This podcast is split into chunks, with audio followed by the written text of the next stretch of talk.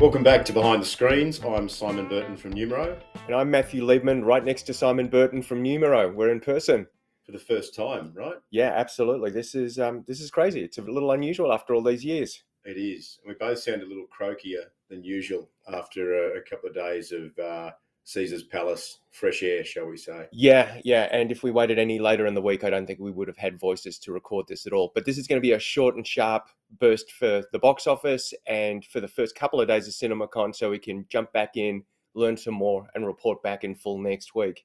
Yeah, with the, the panel with our other esteemed colleagues, Sarah Lewthwaite and Leon Newnham yeah. us next week. Yeah, looking forward so to that. Keep an eye out for that one. So why don't we jump straight into that that box office, Simon? Um, you want to give an overview to what we've seen around the world, and then we can jump into some of those new releases. Sure, the two uh, two family films internationally still leading the way. Um, with Sonic the Hedgehog 2, its uh, international cume is now at 142 million dollars for a global cume approaching 300 million, 290 million after the weekend. So still kicking goals with, with that title and looking over to Fantastic Beasts. Um, they took another $38 million in the international marketplace over the weekend, uh, taking their international cume to $213 million with a worldwide cume of $280 million. Uh, so the, the, worldwide cume for both Fantastic Beasts and Sonic 2 uh, pretty much on par at this point um, with their, their runs. Uh, turning the, the focus back to the North American market, three wide releases this past weekend in, in North America. Uh, the number one film, The Bad Guys from Universal Pictures, grossing $24 million to be at number one. Um, Fantastic Beasts, The Secrets of Dumbledore dropped a couple of spots to, to finish in number three, which is a pretty close run race with Sonic the Hedgehog 2 coming in second with 15.6 million, 14 million for Fantastic Beasts. Another wide opener, which I think was a really strong result from the Northman, $12.3 million in number four and Nick Cage back on the big screen with the unbearable weight of massive talent, closing at the top five with $7.1 million. Um, but jumping back to the bad guys, Matt, why don't we take a closer look at the audience that, that turned up this past weekend?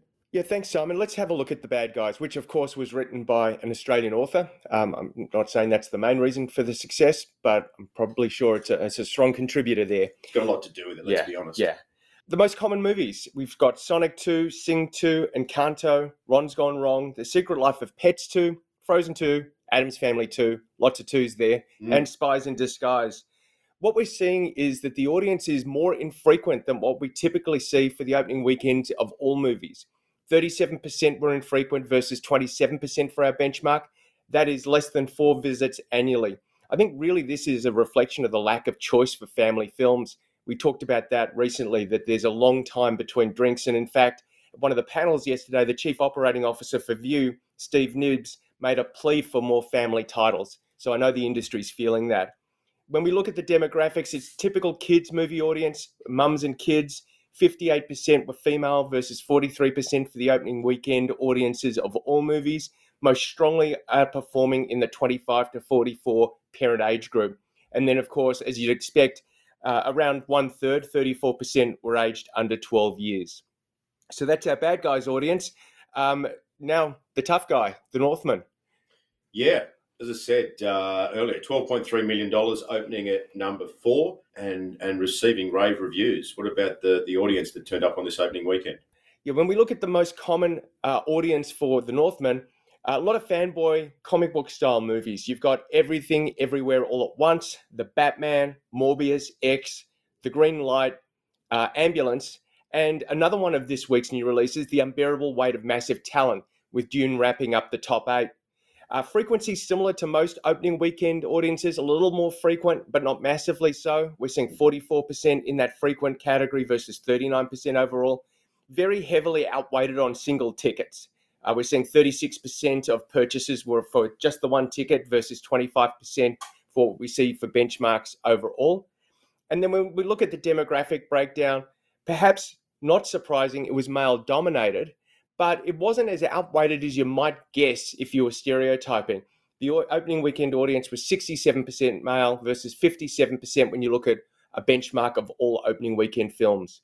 Uh, the strongest outperformance was males aged 25 to 34, but there was also a spike in males aged 55 plus. And while females didn't achieve the share that they typically get for an opening weekend film, we did see it was most strong in amongst uh, females in that 45 to 64 year age group, which was a little surprising to see it skew older amongst women um, when it was younger for men in that 25 to 34. So, um, film, uh, Nick Cage playing Nick Cage. Uh, this is top of the list for me at the moment. And strangely, for my wife, my 14 year old daughter, and my 17 year old son, when this trailer comes on, everyone wants to see it. Um, are we reflecting the box office and, and what you saw? Yeah, $7 million opening number five. I'm curious to hear what the, the audience was on this this opening weekend for it? Look, I think there's been a little bit of cannibalization with the Northman, and that comes out when we look at the most similar films. Uh, the the Nick Cage uh, Unbearable Weight had everything everywhere again. The Lost City, Ambulance, The Batman, Uncharted, Morbius, The Northman. So they're cross pollinating uh, because Unbearable Weight appeared as one of the Northman's common titles, and rounding it out was Death on the Nile. So we had three common titles in the top eight plus each other's um, movie. So to me, that suggests there could be a little bit of cannibalization. It's much more frequent. This is a fanboy movie, 51% uh, frequent versus 39% overall. Uh, pretty much in line with, with gender, 59% male, usually it's um, 57%. So while it is fanboy, perhaps not as much as you might have guessed um, when you, you look at that as, as uh, male and younger, uh, take the fanboy literally. The strongest age outperformance was aged 55 plus. So 36% of the audience was in that age bracket versus 21% overall. But it kind of reflects Nick Cage's long career. I mean, for me, peak Cage was 95 to 97. Uh, that's when he released Leaving Las Vegas, The Rock, Face Off. That's more than 25 years ago, which means these 55 pluses were in their late 20s, early 30s when he was really at his peak. Um, not unsurprisingly, though, we also saw a little bit of outperformance uh, in the 25 to 34 year bracket. So, Simon, they're the new releases, but why don't we spend a couple of minutes just talking about what we've seen for the first day and a bit of CinemaCon? Uh, what's jumped out to you so far? Certainly, Matt. Uh, I think that the panels on, on Monday morning were extremely interesting, uh, specifically the one with Denis Villeneuve, Andrew Cripps, and Mary Parent um, discussing Dune. uh, I, specifically one point that sort of came through um, from Andrew, which uh, was specifically around the, the Russian market, right? Mm. That, that, despite no Hollywood content going into Russian theaters at the moment, that he was receiving received a number of notes from people that uh, the Batman was screening in, in, in a, a, number of theaters in uh, in Russia. So uh, that was an interesting takeaway from that. well, yeah, I've just come from the um, state of the industry where the MPA's Charlie Rivkin's uh, opening speech was all about piracy and the focus they're putting on it. Uh, they've recently entered into a, a, partnership with Google, and on the back of that, have been able to bring down thousands of illegal sites. Uh, he cited a number, you know, in the thousands that have, have been reduced to 200, and they're focusing on those right now. Uh, so that's a, a really big focus, but echoes what what you heard about Russia as well. Yeah, very encouraging. The other thing that jumped out to me uh, was a really bold statement from uh, NATO's John Fithian, who walked out and declared that simultaneous uh, releases are dead and it was piracy that killed it. Because when that simultaneous release occurs, it's easier to get those pristine copies and put them out on the web for people to consume. Uh, so um, that was that was really positive. Uh, the other thing that I think is really exciting is NATO's announcing uh, a cinema foundation uh, to really further a number of priorities uh, for the industry, including uh, issues of, of careers in education and diversity, innovation and technology, data and research. Uh, they previewed it today. There's a proper launch tomorrow. Uh, but I think this is a, a, great time to start taking that forward looking approach to the industry. Uh, and these guys seem like the right and most obvious group to do it. Mm. Sony, we, we attended their launch last night. What were your impressions?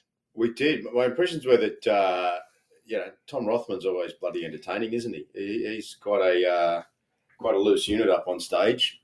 Plenty of wisecracks from him. The the footage they shared was was terrific on some of their their upcoming, uh, shall I say, original original titles. but yeah, it looks like a, a, another sort of golden run for the guys from Sony Pictures. Yeah, and they deserve huge accolades for really kicking the industry along. They showed their their most recent releases in a compile reel, and with Uncharted, with Spider Man, with Morbius, Venom, and and so on um, they've been keeping the lights on in a in a big way for us. Yeah, three point three billion dollars since CinemaCon last year in their uh, global releases was what Tom shared with the audience. Yeah. So uh, and one point nine billion dollars of that coming from Spider Man No Way Home, um, and I think it was four hundred million globally for for Uncharted. Yep. Um, so yeah, they've had some huge success. That's for sure.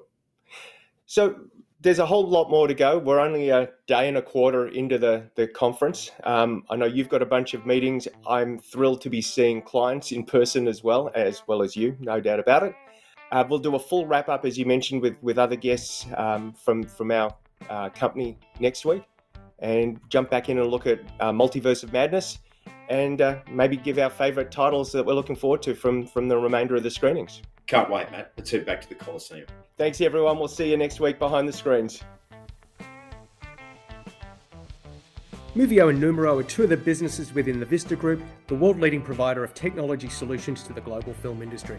For more moviegoer insights, be sure to visit movio.co and follow us on Twitter and LinkedIn.